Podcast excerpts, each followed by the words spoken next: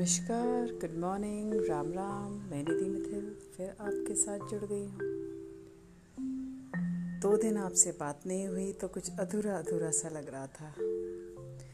Actually आज मैं किसी टॉपिक पर बात नहीं करूँगी, बस कुछ अपने दिल की बात बोलना चाहती हूँ कि अभी तक जो कुछ भी मैंने आपसे बोला, मेरे जितने भी एपिसोड्स हुए हैं, जितने भी टॉपिक्स हैं मैं ये बोलना चाहती हूँ कि मैं तभी बोलती हूँ जब उस पर अमल करती हूँ।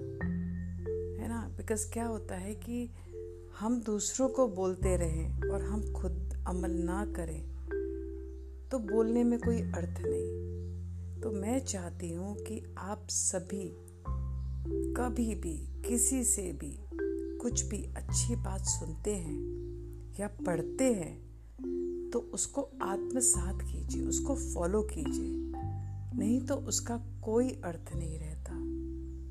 तो बस आज इतना ही। सभी आप अपना ख्याल रखें सेफ़ रहें हेल्दी रहें। Have a good